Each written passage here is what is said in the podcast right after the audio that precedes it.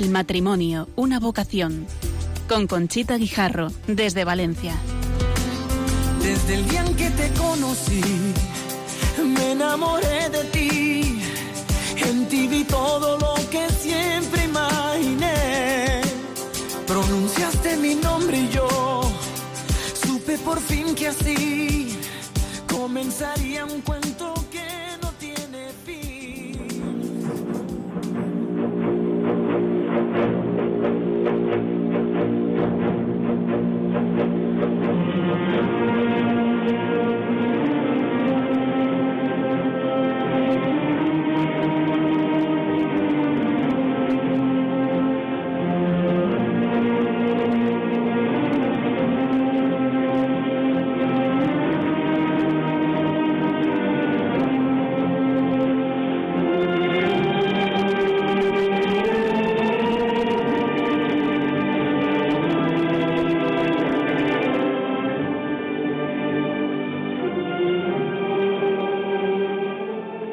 Buenas noches, queridos oyentes de Radio María.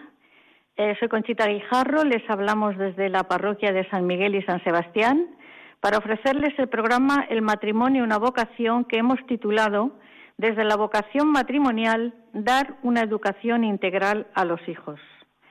¿Y por qué hemos elegido este tema? Pues porque los días 20 y 21 de octubre se ha celebrado aquí en Valencia el primer Congreso Interdiocesano de Educación, ha sido las tres diócesis de la comunidad valenciana las que han organizado este primer congreso.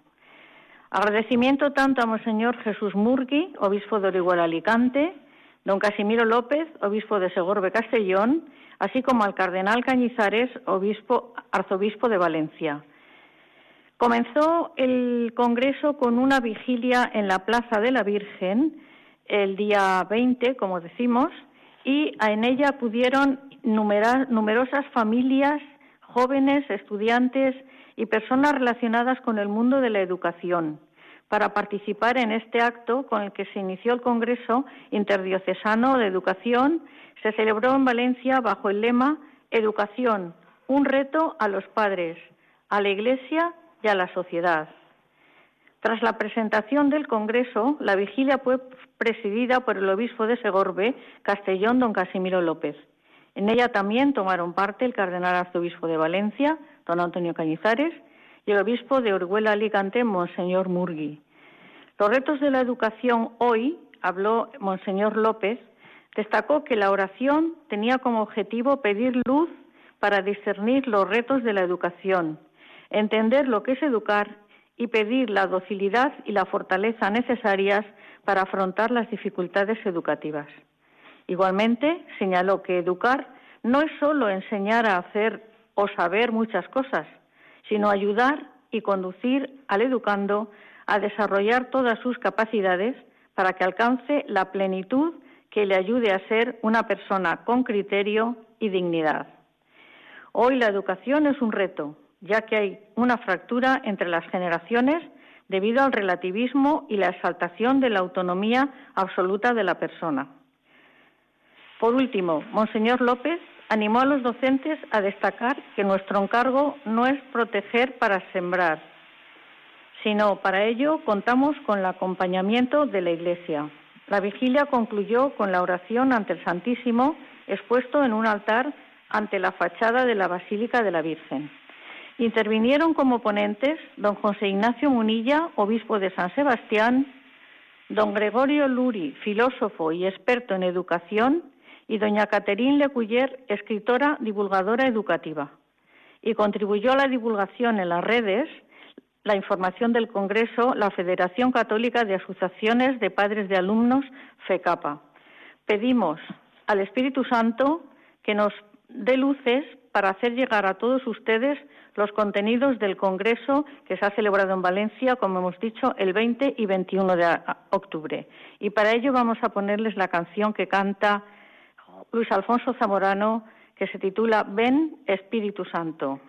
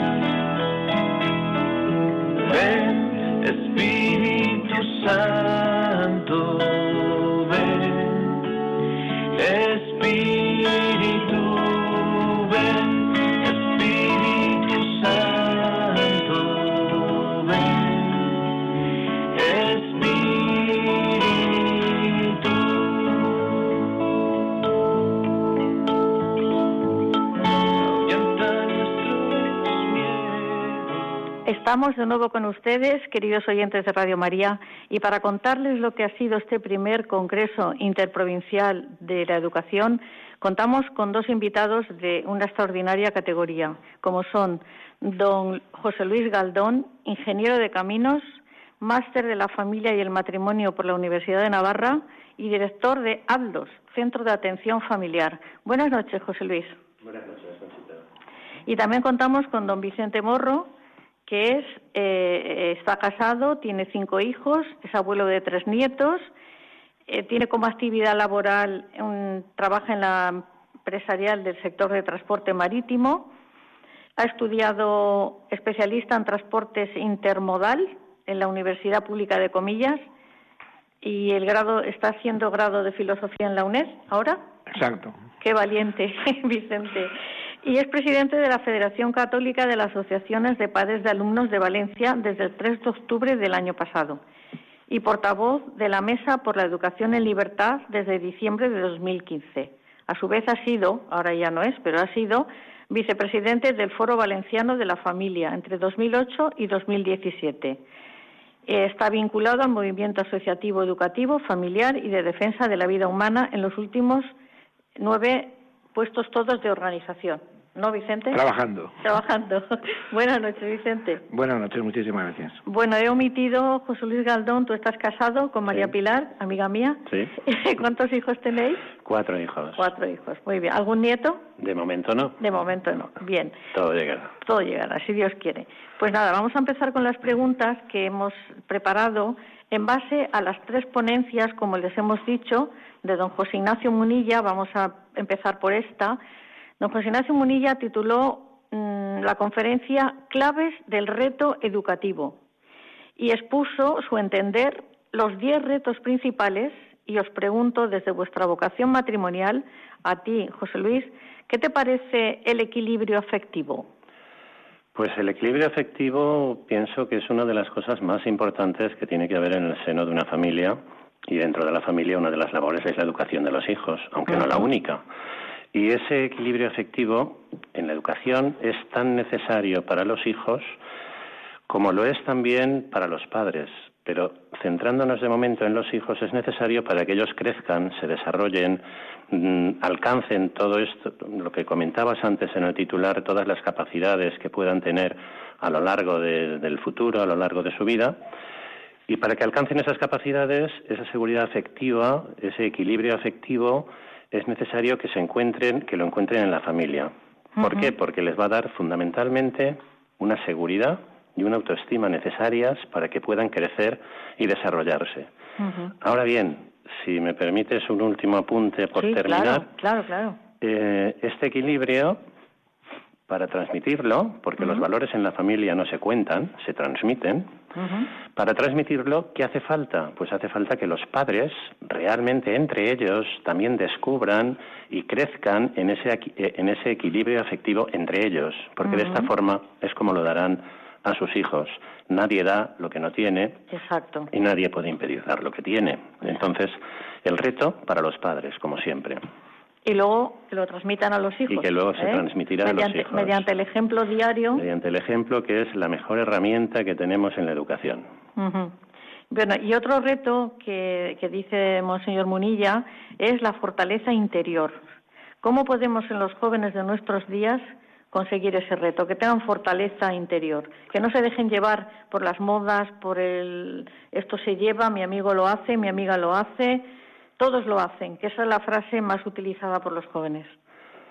Pues la fortaleza hoy día es una de las yo creo, de las cuestiones menos valoradas y menos trabajadas en nuestra sociedad.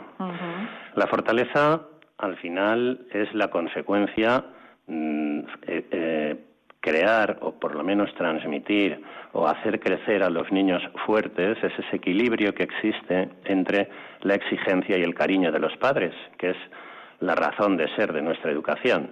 Hay que exigirles para hacerles fuertes, pero al mismo tiempo hay que darles cariño para que se sientan acogidos, se sientan seguros en ese ámbito o en ese ambiente familiar.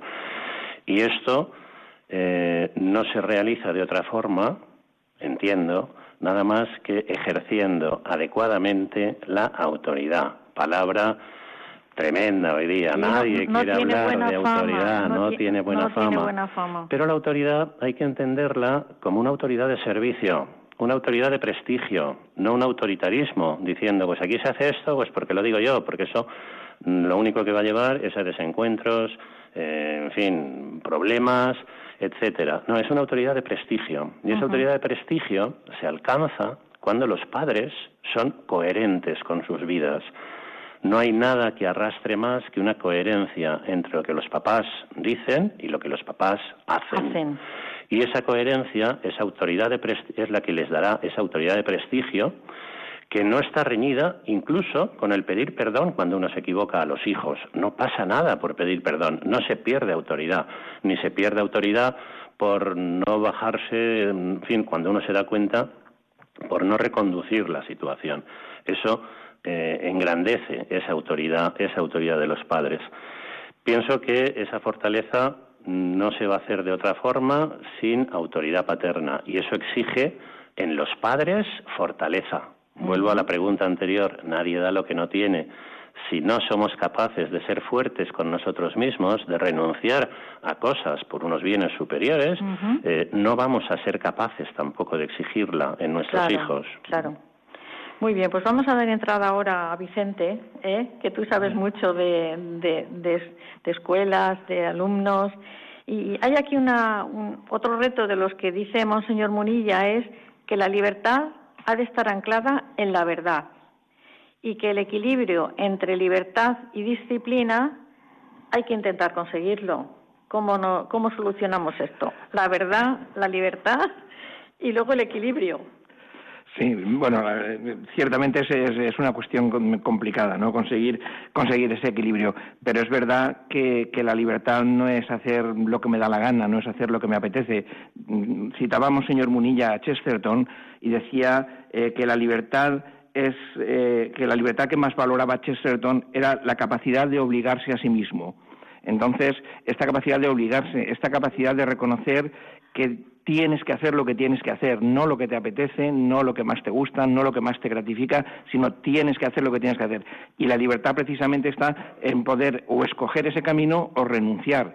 Entonces, en ese sentido, eh, hace falta tener un criterio y ese criterio tiene que estar cimentado en la, en la verdad, ¿no? Eh, libertad sin responsabilidad, libertad eh, sin obligaciones, libertad sin una referencia exterior que es la verdad. La verdad es que no, tiene mucho sentido, ¿no? Porque sería un, exclusivamente pues, una cuestión de puro relativismo, de hacer lo que me apetece en cada momento, ¿no? Entonces, ese equilibrio es difícil de conseguir, pero es la única guía segura. O sea, ser capaz de ser libre, ya decía San Pablo, eh, no hago el bien que quiero, sino que hago el mal que no quiero. Es decir, muchas veces, aunque queriendo hacer una cosa bien, no puedes. ¿Por qué? Porque no has sido capaz de obligarte, como decía Chesterton, de obligarte a ti mismo a elegir lo que tienes que elegir, ¿no? Y eso te da fortaleza y te da seguridad, como decía eh, José Luis antes. Y eso se consigue eh, con disciplina. Con disciplina, evidentemente. No, no con una disciplina tajante, como ha dicho José Luis, esto lo haces porque lo digo yo, o esto lo haces porque mi padre me lo hizo hacer a mí,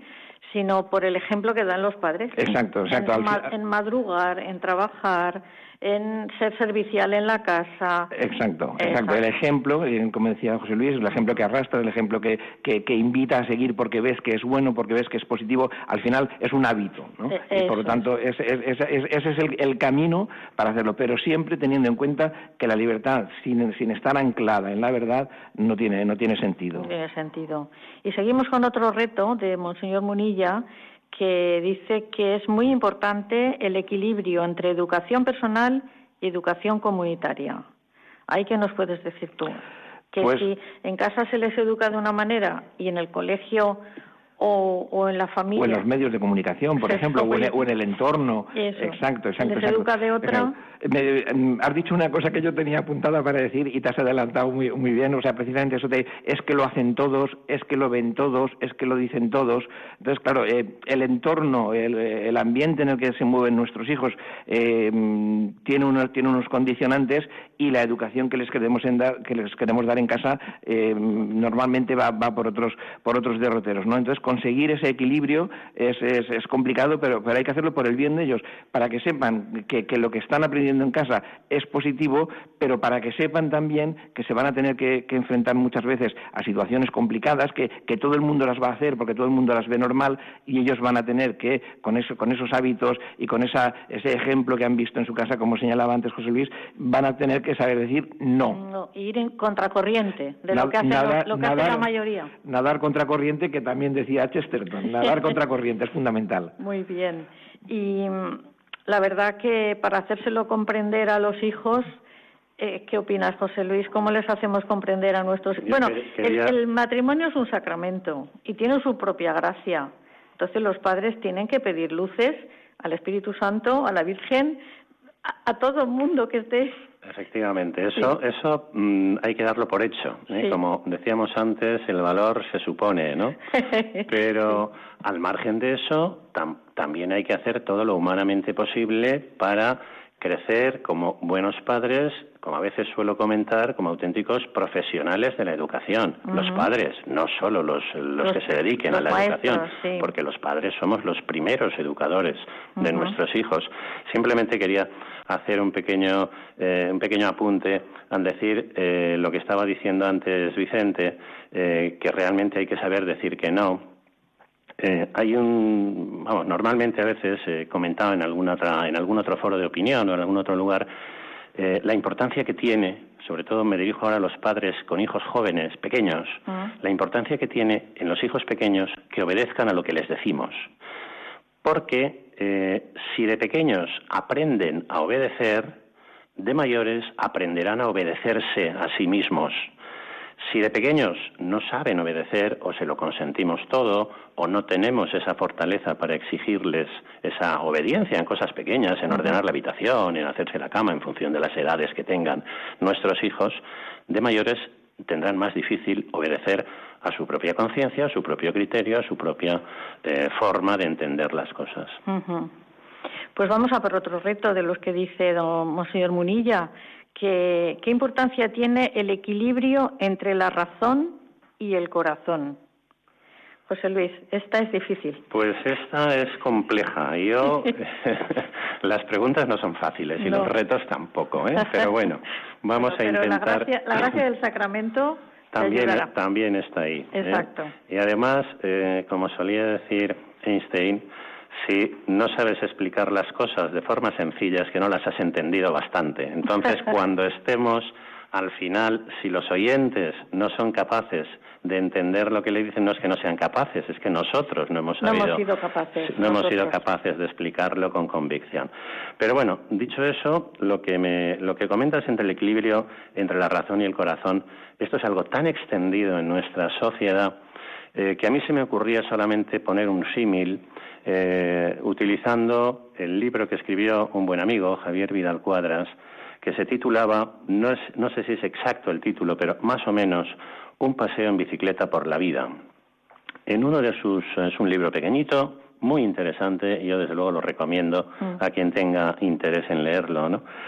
Y venía a decir en, en un momento del, del libro eh, que, esa, eh, que la bicicleta, el, el andar en bicicleta, podía asemejarse a lo que es el funcionamiento del ser humano por la vida.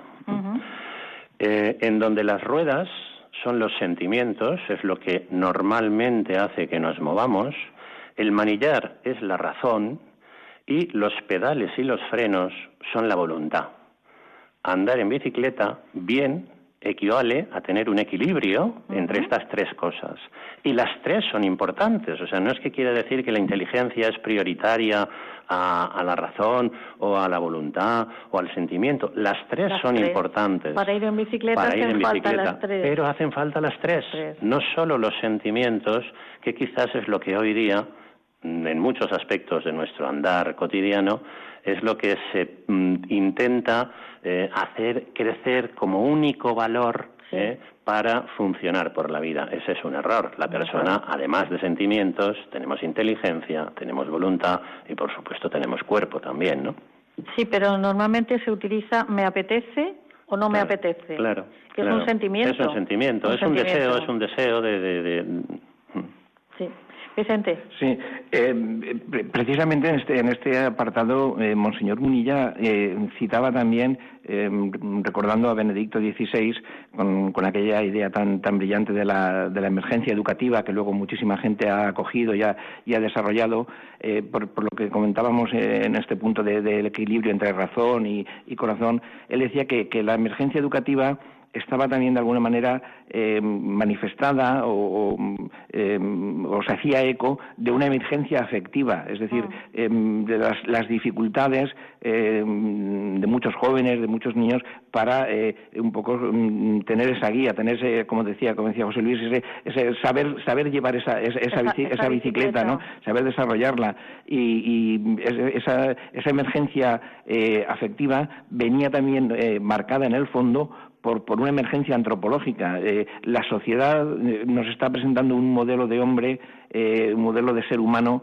eh, muy alejado de, las raíces humanistas, de las raíces cristianas, y entonces eh, esa, esa, conjunción de la, de, la, de la emergencia educativa, de la emergencia efectiva y de la emergencia antropológica se manifiestan perfectamente en este, en este, en este mm, eh, desequilibrio entre razón y corazón y hay que em, ayudar a que, a, que los alumnos, a, que nuestros hijos puedan, puedan conseguir ese, ese equilibrio. ¿no? Y entonces estas tres emergencias están jugando un poco para dificultar esa tarea pero es función de, los padres y de los maestros en la escuela, pues ayudarles a, que, ese equilibrio sea, sea estable y permanente. Sí, yo simplemente eh, añadir una vez más lo mismo, eh, porque como básicamente yo creo que nuestros oyentes serán los padres más que los hijos, animarles también a que ese equilibrio entre la razón y los sentimientos hay que eh, empezar por tenerlo cada uno de nosotros y en nuestro matrimonio en nuestro matrimonio donde los sentimientos tienen que jugar su papel, importantísimo papel, el corazón tiene que estar ahí, pero que también la inteligencia y la voluntad tiene que estar ahí. ¿Por qué? Porque tenemos que querernos personalmente, con todos los aspectos y con todas las facetas de nuestra persona, no solamente con los sentimientos, que es quizás una de las cosas que hoy día pues parece que se extiende o que está tan extendida, sobre todo en el tema de rupturas, en el tema de, crisis matrimoniales, etcétera, pues parece que el sentimiento es lo que prevalece, cuando no es verdad.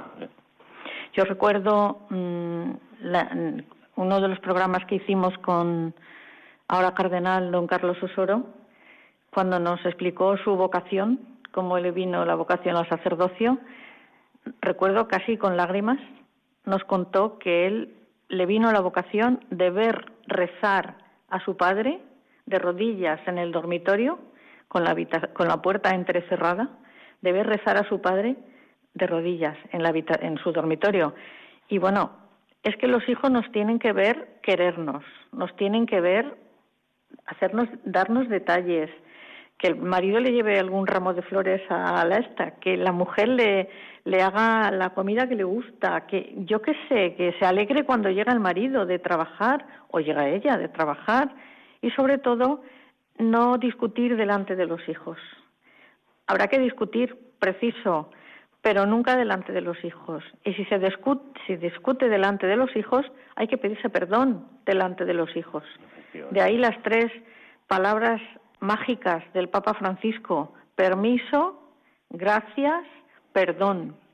No hay que tener miedo a pedirse perdón delante de los hijos porque es un ejemplo muy bonito, muy bonito, porque si has discutido también tienen que ver que tú haces las paces con tu marido o con tu mujer. Bien, seguimos con Monseñor Munilla porque se nos está pasando el tiempo. Eh, José Luis, educación en los deseos, educación en las actitudes y educación en lo esencial. ¿Qué nos dices de estas tres cosas? Pues hombre, son tres cosas claves. ¿eh? Son tres cosas claves en la educación de nuestros hijos. Y quizás eh, lo aparentemente más actual es esa educación que tenemos que tener, es esa educación en los deseos. Los deseos eh, son mm, visiones del futuro, eh, inclinaciones a obtener aquellas cosas que vemos como valiosas para nosotros. Siempre que queremos algo es porque consideramos que es un bien o porque nos va a producir un placer, una satisfacción, una tranquilidad, una seguridad, un lo que sea. Pero no hay que confundir. Yo creo que una de las eh, cuestiones que hoy día están más en el debate público, aunque no lo parezca así ni se enfoque siempre así, es confundir el deseo con el derecho. Yo puedo tener muchos deseos, pero no porque tenga un deseo, eso automáticamente se tiene que traducir en un derecho, en una realidad. En una realidad. Y entonces ahí es donde está la madurez del ser humano, entre otros, otros aspectos, no es que sea el único, ¿no? Pero ahí, ahí es donde la madurez del ser humano sabe distinguir lo que puede ser un deseo perfectamente válido, me estoy refiriendo a deseos de cualquier tipo, podemos pensar desde los más antropológicos hasta los más ordinarios, de tener un deseo a que eso se transforme en un derecho que yo tenga para tener aquello. ¿eh? Y aquí entraríamos en muchos terrenos bastante controvertidos hoy día. Y el deseo se puede educar el deseo se puede educar, insisto una vez más, educándonos nosotros mismos en nuestros deseos. ¿eh? Si nosotros, nuestros hijos ven que vamos detrás del último modelo de móvil, del último modelo de iPad, del último modelo de coche, del último modelo de no sé qué, pues claro, eso es lo que transmitimos. Por mucho que luego nos digamos, no, siéntate porque tu padre ahora te va a explicar lo que es el deseo, ¿eh? y entonces eso no sirve para nada. Claro. Esa, esa, ese ejemplo, ¿eh? insisto, porque es la mejor herramienta, como decía, para la educación, es lo que podemos ayudarles a educar esos deseos. Y si entramos en ese terreno, entraremos también en el terreno de las actitudes, las actitudes que uno tiene, puede tener, pues para que ese deseo vea que lo razonable es esperar, o es un deseo que no tiene por qué eh, tener razón de ser, ni tiene por qué esperarlo. Esa actitud positiva frente a los deseos es lo que también podemos los padres como educadores transmitir a nuestros hijos.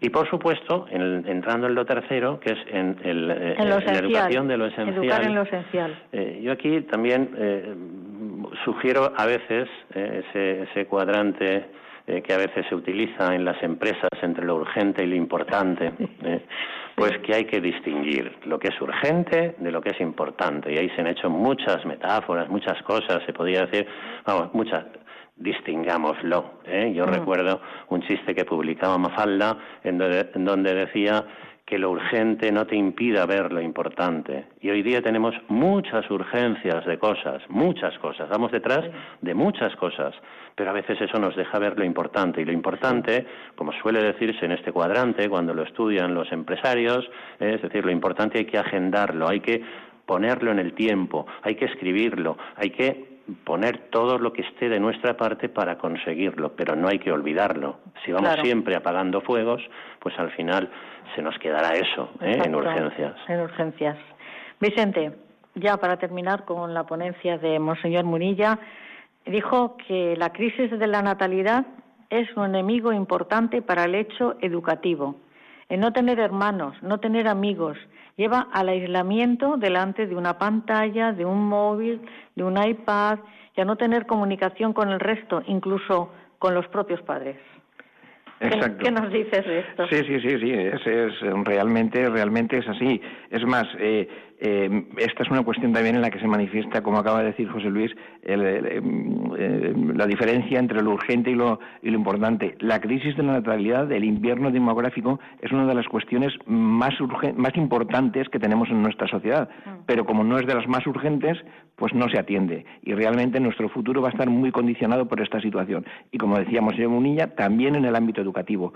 Eh, incluso todo lo que ha comentado antes, antes José Luis, precisamente eh, cuando tienes dos, tres hermanos, eh, todo, todo, todo se, se resitúa. Eh, todos esos deseos vienen muy marcados por, por los deseos de tu hermano, por los deseos eh, del, grupo, del, de del, grupo de la familia. Entonces, en, en, ese sentido, es una, es una riqueza enorme el poder tener, el poder tener hermanos. O sea, no es una cuestión, digamos, de, de teórica o de principios, no, es que humanamente es una riqueza el poder compartir tu vida con, con alguien constantemente, el poder estar, el poder dar y recibir entonces, toda, esa, esa, esa, riqueza eh, humana se pierde y, no se puede encontrar en otro lado. Aparte de que frente a la soledad, pues lo, más fácil es escaparse, pues eso, con una pantalla, con una televisión, con unos cascos y ponerse a oír música y, eso conduce precisamente al aislamiento, ¿no? Entonces, eh, parece que no, que eso es una cuestión inconexa, pero precisamente la crisis de natalidad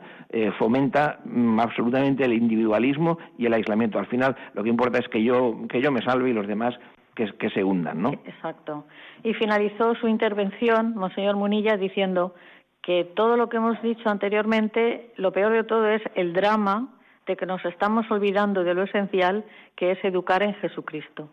Vamos a hacer una pequeña pausa musical y si alguno de ustedes no ha podido coger el, el texto, el título del libro, me lo pueden consultar a mi correo electrónico, el matrimonio una vocación 2 arroba radiomaria.es y le vamos a poner una canción que espero que les alegre.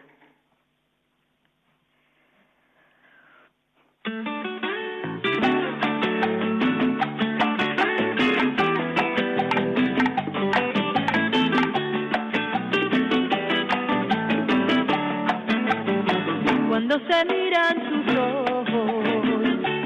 escucha su voz la mañana, nos alumbra más el sol. Cuando nos brindan su risa, cuando nos dan su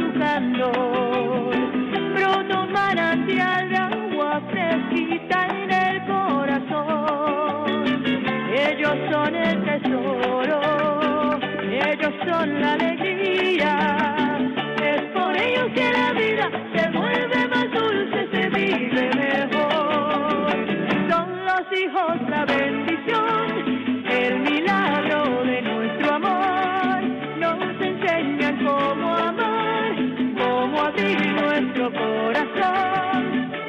Bendición, el milagro de nuestro amor. Son la esencia del hogar, un regalo de Dios.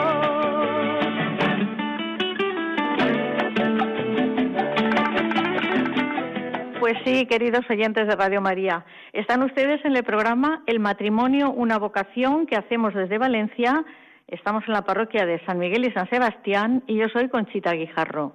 Y la verdad que los hijos son una bendición. De hecho, no hay más que ver una familia numerosa, como la tuya, Vicente, que tienes cinco, o como la de José Luis. Las familias numerosas son una verdadera maravilla y un don que el Señor regala a los padres que son generosos y que además de educar a sus hijos, pues están abiertos a la vida en todo momento. Ahora seguimos con el Congreso y pasamos a analizar eh, la ponencia que, que hizo el filósofo Gregorio Luri, que dice que parece que solo importa la buena educación y que no hay consenso en saber en qué consiste la buena educación. Y es por eso imprescindible la libertad de educación. Vicente, ¿Tenemos los padres que luchar para conseguir esa libertad de educación? Por supuesto, por supuesto que tenemos que hacerlo. Eh, mm, primero, porque los padres, como primeros eh, educadores y primeros responsables de la educación de nuestros hijos, eh, tenemos la obligación de buscar lo mejor para ellos. Y, también porque tenemos un derecho constitucional, un derecho que no otorga la Constitución, sino que reconoce, porque es un derecho previo, es por nuestra propia condición de padres Em, que tenemos el derecho a elegir el tipo de educación, em, en concreto a elegir también el centro educativo a, partir de las leyes orgánicas, pero en cualquier caso tenemos un derecho eh, a elegir la educación de nuestros hijos y esa libertad la tenemos que defender y la tenemos que, de alguna manera eh, pelear cada, cada día. No se trata solo de elegir el centro y ya está. Se trata, eh, cuando hablamos de libertad de educación, también es mm, lo que queremos que enseñen a nuestros hijos, estar vigilantes, saber qué es lo que está pasando en el colegio, porque no basta solo con elegir un centro y luego decir, ah, ya estoy tranquilo, no. Hay, hay que estar encima, hay que estar pendientes de la educación. Decía Gregorio Luri que, que la mejor evaluación de la, de la calidad de la educación está precisamente en, en, que los padres pueden elegir o, deberían poder hoy en día casi tenemos que decir deberíamos poder elegir en libertad no porque en la medida en que los padres sean libres para elegir entre distintos colegios distintas opciones distintas em, eh, formas de, pedagogía eh, en esa medida el propio sistema se va evaluando. Las cosas buenas las elegiremos los padres las cosas negativas las dejaremos de lado. Muy bien. Él habló de que para la disciplina en la atención hay que fortalecer la atención y recomienda para fortalecer la oración y la lectura. Sí, fue, muy, fue, muy, curioso, ¿verdad? Fue muy llamativo, sí, sí. La verdad es que toda la ponencia de, Gregorio Luri fue, fue magistral, como, como, como todo el Congreso, la verdad, las cuatro ponencias fueron, fueron fantásticas, pero esta de Gregorio Luri fue, fue muy llamativa, ¿no? Y a, mí la primera reflexión que se me ocurrió es decir, es, es verdad, es, eh, es, un, es, un, es un medio para fortalecer la atención, pero oye, la oración y la lectura hay que valorarlas por sí mismas. ¿eh? Además, si encima luego pueden conseguir, pueden ayudar a fortalecer la atención, muy bien, pero, pero hay que rezar por, por, por nuestro propio bien, por nuestro propio interés, digamos, y hay que leer también por nuestra propia eh, mejora intelectual, cultural o lo que sea. Pero es verdad que son actividades mm, Mm, frente a lo que comentábamos antes de la pantalla que te aísla, el ordenador, son, son actividades, exacto, que lo que hacen es eh, mm, hacerte entrar en ti mismo, o sea, no, no aislarte, sino precisamente tomar conciencia de lo que estás haciendo en ese momento. Con la pantalla eh, te aíslas porque estás pendiente de un objeto. Eh, con, estas con estas actividades de, orar y de leer, lo que estás haciendo es casi casi un, ejercicio de introspección, pero que hay que hacerlo por sí mismo. Lo, lo, otro que dijo Gregorio está muy bien, pero como un añadido.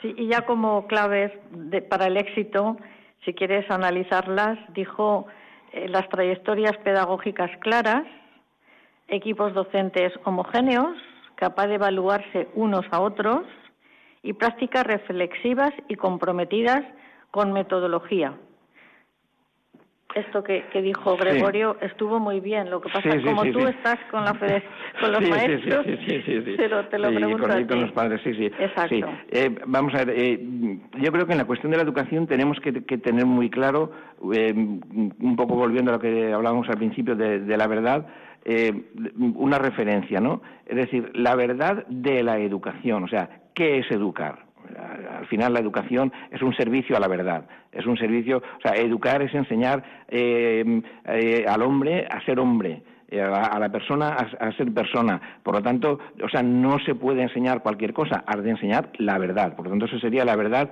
en la educación, enseñar Mm, contenidos, ciertos contenidos veraces, no todas estas cosas que se, que se ven hoy en día, adoctrinamientos, ideologías y tal, sino enseñar en la verdad y luego eh, realmente eh, saber que estás prestando un servicio. Y ese, y ese servicio eh, tiene que prestarse de, mm, digamos, de, una manera adecuada precisamente a lo que están demandando los titulares de ese, de ese, de ese mm, servicio, de ese derecho, que son los padres. O sea, no puedes, digamos, engañar a los padres porque los padres confían eh, sus hijos a un centro educativo para que aprendan de una determinada manera y para que aprendan unas determinadas cuestiones. Luego no se puede jugar con eso porque eso es un, es un bien muy, muy preciado, ¿no? Y es verdad que tiene que haber unas trayectorias pedagógicas claras, no se puede estar cambiando de modelos constantemente porque, porque a, los, a los alumnos los, los, los, mareas, a los propios padres también porque no saben en qué situación se encuentra su hijo y en, en qué momento, eh, digamos, escolar está y, desde luego eh, hay, hay, que, eh, una de las cosas que, que, comentó Gregorio Luri haciendo, haciendo este, este resumen que al final venía a decir, que dice, mira, la clave del éxito escolar está en que no hay atajos. O sea, eh, la educación requiere esfuerzo, la educación requiere dedicación y por lo tanto no, no, no, no sirven los atajos, no sirven el buscar el camino rápido para, para intentar un supuesto eh, éxito fácil y lo importante sobre todo, eh, además de, de, lo que se aprende y de, y de cómo se aprende, es para qué se aprende. Y en el fondo lo que estamos los padres deseando eh, y, lo decía también eh, Javier Orrico, que, cualquier debate sobre educación, en el fondo de lo que estamos hablando es de la felicidad de nuestros hijos, que nuestros hijos puedan llegar a aquellos a lo que están llamados a ser. Muy bien, muy bien. Pues con esto finalizamos la, intervención del filósofo Gregorio Luri y dejamos para último la intervención de eh, Catherine Lecuyer, que es una persona extraordinaria, extraordinaria, es comunicadora, ha escrito dos libros, eh, Educar en el asombro y Educar en la, en la realidad, el último. Tiene bueno muchas ediciones de los dos, sobre todo Educar en el asombro, y ella se dedica pues a, intervenir en conferencias, en, en centros donde hay padres, donde hay hijos, y la verdad que estuvo también muy interesante. y a ti te pregunto, Vicente, eh, ¿cómo pueden los padres ejercer ese derecho si el sistema les aleja de tener esa sensibilidad? Porque ella dice que los padres tenemos que recuperar el protagonismo, como los primeros educadores que estáis diciendo aquí, que son los padres. Pero ¿cómo recuperar si la realidad es que les está Exacto. No digo anulando, pero sí, casi. Sí, sí, sí. sí, la verdad es que eh, la ponencia de, Gregorio Luri fue un poco más, más general eh, sobre el sistema educativo y, la ponencia de, de fue eh, más centrada en el papel de, de, los padres. ¿no? Entonces, en este sentido, es verdad que esa libertad que, ya hemos visto, que está proclamada en la Constitución, etcétera, etcétera, en la Declaración de Derechos Humanos, todo eso, pero eso hay que llevarlo, hay que llevarlo a la práctica. ¿no? Y en ese sentido, los padres no, no podemos dejar porque en el fondo se nos ha dicho, mire, usted deja a su hijo en el colegio que ya lo educaremos nosotros. ¿eh? En el fondo, pues todas las, em, las posiciones estatalistas lo que pretenden es esto, ¿no? O sea, mire, usted déjeme a su hijo que yo, le, lo educaré, yo le, yo, le, yo le formaré y usted al final, cuando acabe toda la etapa, viene y lo recoge y ya tiene un chaval de, de 16 años, ¿no? O de 18 años, ¿no?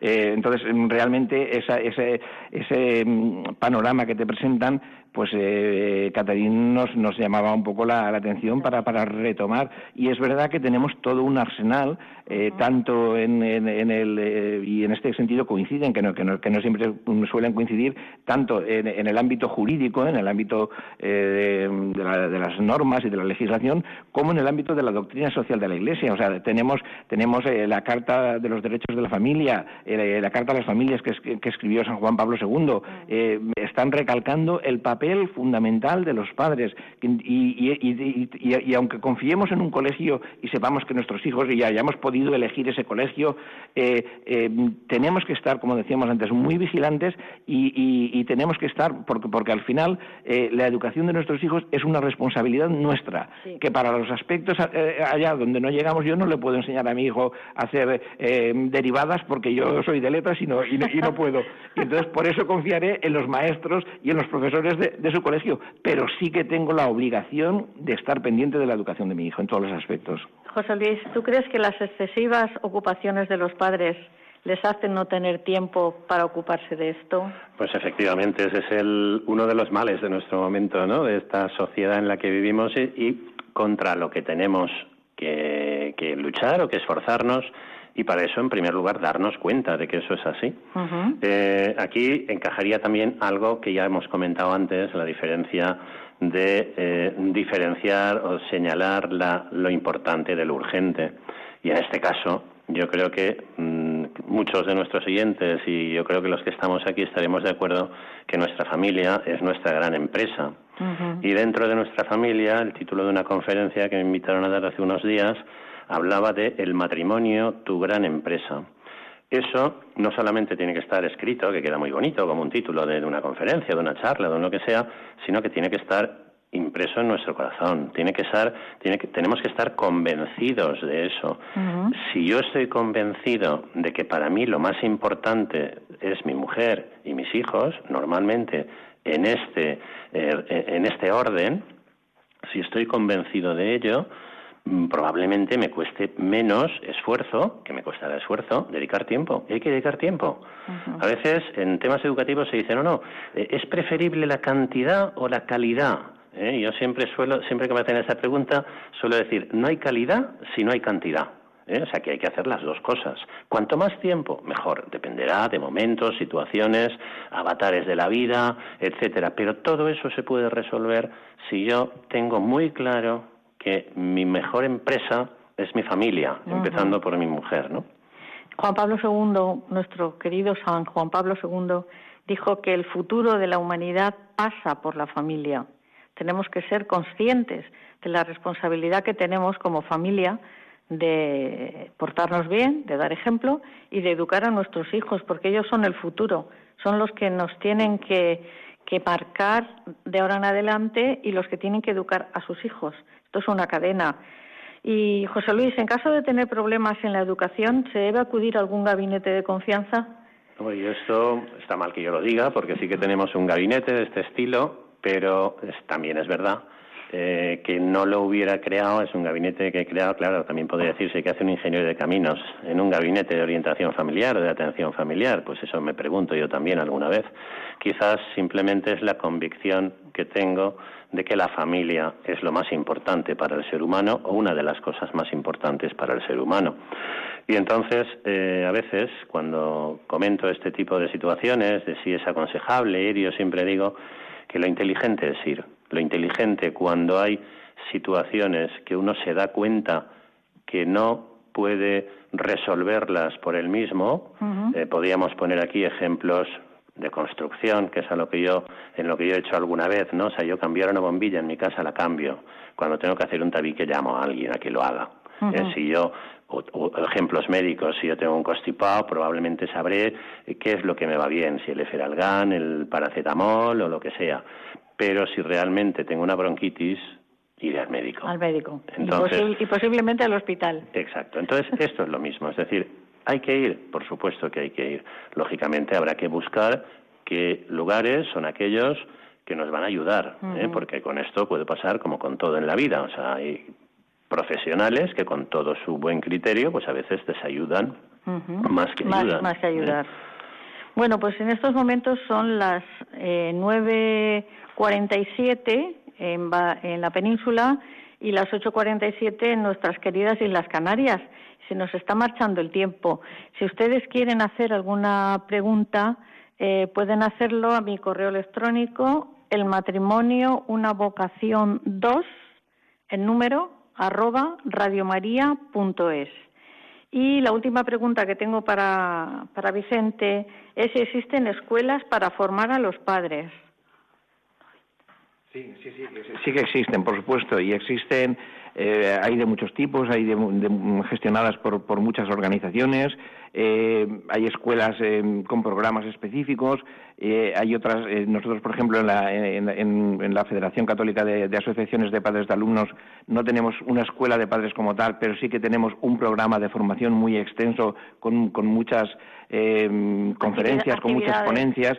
¿eh? Entonces, eh, evidentemente sí que hay medios, como, como decía José Luis, eh, hay, hay, recursos a los que acudir ante alguna dificultad, ante no saber cómo enfocar algunos problemas. afortunadamente sí que existen porque en el fondo esta que es una cuestión fundamental para nuestro futuro, la, de, la, educación, pues mucha gente está dedicando su tiempo voluntariamente para trabajar estos temas y luego poder trasladarlos a las familias. Y creo que ya eh, la última, José Luis, eh, José Luis, Catherine Lecuyer es la autora del libro Educar en el asombro, que va por la edición 20, y Educar en la realidad, que creo que va por la 15 o, la 10, eh, sobre el uso de las nuevas tecnologías, la infancia y en la adolescencia. Mm, ¿Qué me dices tú de, cómo los padres se pueden preparar leyendo este tipo de lecturas? Porque eh, no es decir, como a mí mi padre me educó así, yo educo lo mismo. No, los tiempos han cambiado y hoy en día los padres, con la ayuda del sacramento del matrimonio, tenemos que eh, estudiar, tenemos que prepararnos, tenemos que estar al loro, que dice la gente joven. Hoy día los padres se nos exige bastante, sí. pero la verdad es que es una de las cosas más gratificantes el esforzarse por mejorar cada día como padres. Antes comentaba Vicente lo de las escuelas de padres. Efectivamente, hay que, hay que tener escuelas de padres, hay que formarse, hay que dedicar tiempo a, lo que realmente es más importante en nuestras vidas y, eso es precisamente a nuestro matrimonio y a nuestra familia. y, esa, y esa realidad es algo que nos ayudará precisamente a estar al día Decía antes también que, hay, que tenemos que ser, el reto de los padres de hoy es ser auténticos profesionales de la educación.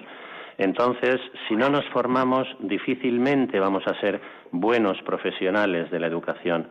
Y esa realidad de hoy día pues tiene eh, muchas alternativas y una de ellas es precisamente el aislamiento que pueden tener algunos de nuestros hijos si no somos capaces de detectarlo, de poner remedio, de buscar alternativas a eh, aislarse precisamente con ese mundo virtual, tanto teléfonos y tener acceso, además, no solamente el aislamiento, sino tener acceso a todo tipo de información. Nunca ha habido una sociedad tan informada como la de hoy. Y eso es un reto también para los padres, y ahí hay que estar.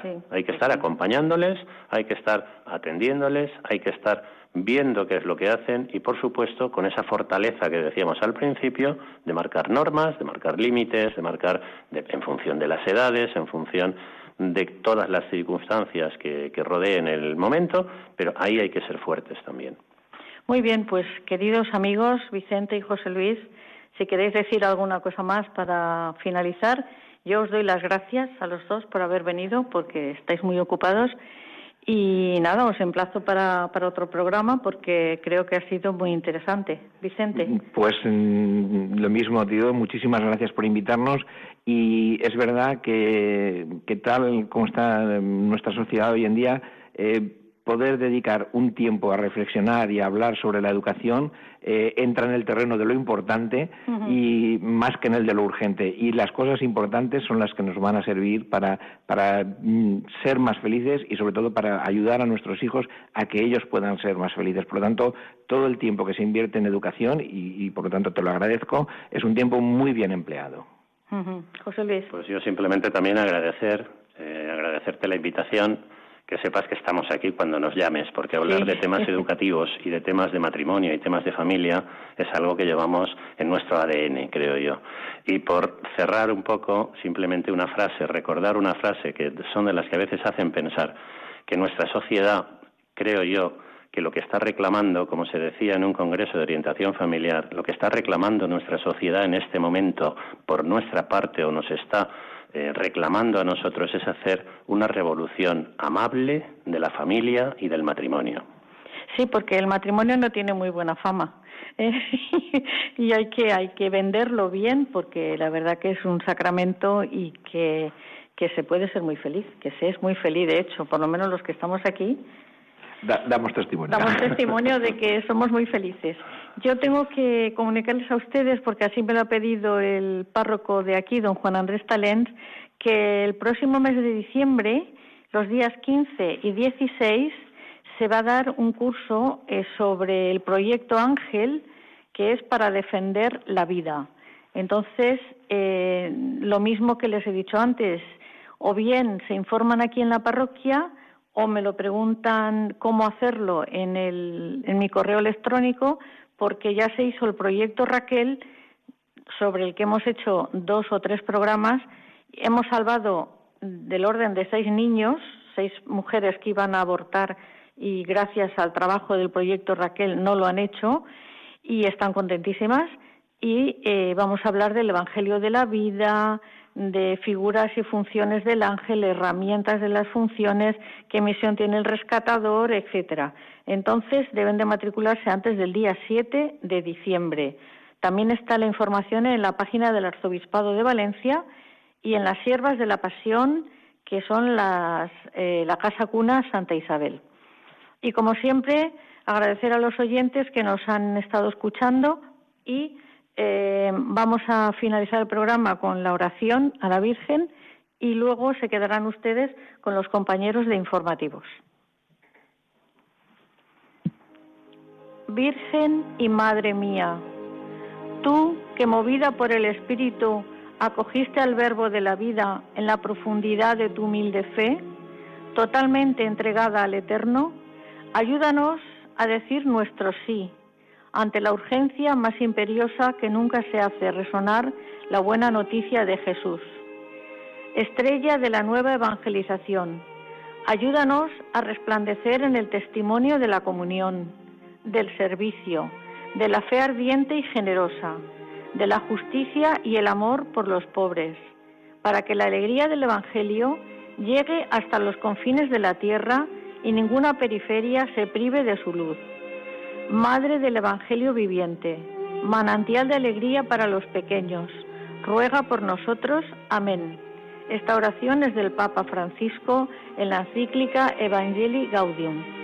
Buenas noches y hasta dentro de cuatro semanas que haremos el programa con el señor Cardenal Arzobispo de Valencia, don Antonio, en el Palacio Arzobispal en el Salón Gótico. Les espero el día 11 de diciembre. Muchas gracias y buenas noches.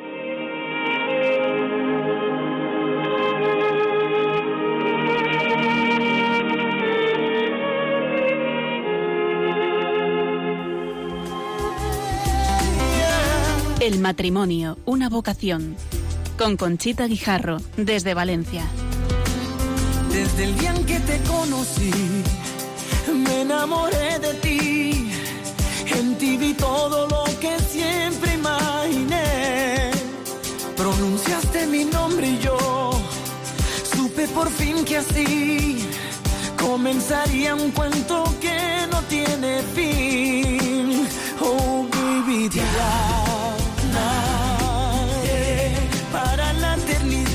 te amaré. Será pura lealtad, yo te amaré. Y nunca negaré que te amaré